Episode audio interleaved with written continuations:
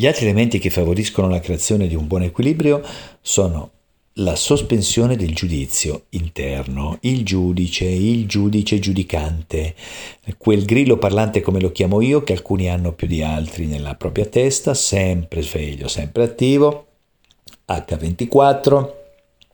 365 giorni all'anno, come si dice, per cui è sempre pronto a ricordarti, a farti notare che non sei capace, non sei buono, non ce l'hai fatta. Lo fai da solo, eh?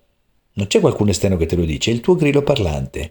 Finisci una cosa e ti svaluti, ah potevo farla meglio, ah tanto lo sapevo, ero già convinto che non avrei eh, ottenuto quel tipo di risultato, sapevo già che mi avrebbe bocciato, ah ho fatto questo tiro ma figurati, già dentro di me sapevo che sarebbe andata storta la pallina, ma allora come fai a fare quel tiro? Fanne un altro.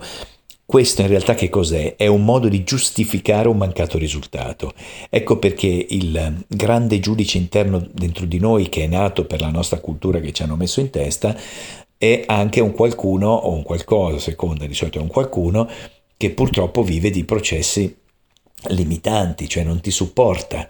Ecco perché devi fare attenzione, va sospeso questo giudizio, possibilmente va cancellato, gli, gli, dai una buona uscita e gli dici sai cosa c'è mister fallimento? Io non ho più bisogno di te.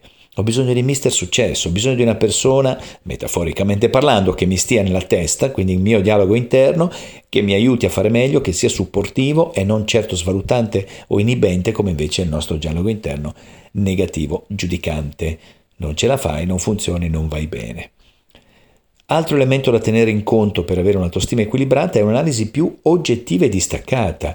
Ecco perché prendi il taccuino ed è utile farlo. Scrivi cosa è avvenuto, come è avvenuto, come mi sono mosso, che situazioni c'era, qual era la cornice, cosa avrei potuto fare e cosa ho fatto e come meglio di come ho fatto non potevo fare. Cominciamo ad analizzare la realtà che ci circonda.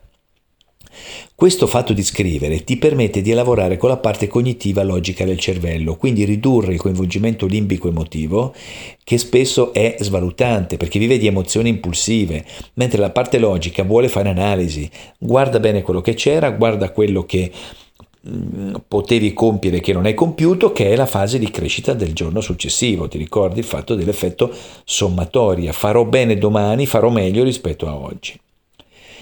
Ultimo punto è creare una differenza raggiungibile tra il tuo sé ideale e il sé ehm, autopercepito, cioè tra ciò che vuoi e ciò che tu stai facendo per ottenerlo, ci deve essere una distanza che puoi colmare.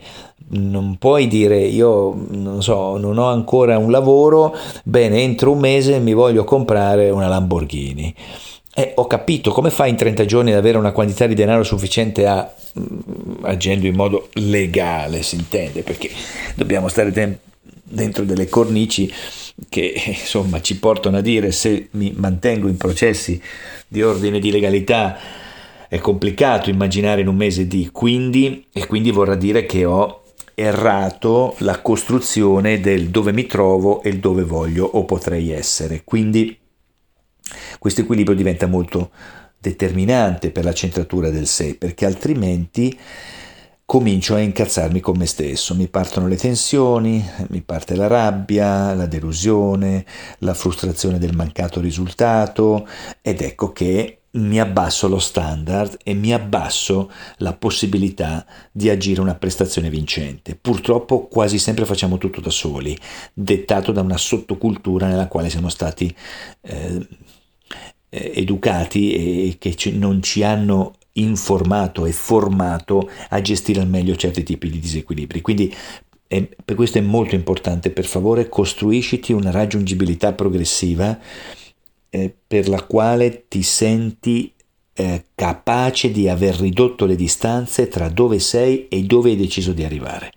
Questo è molto potente, ti rende più forte, ti rende più centrato nell'autostima.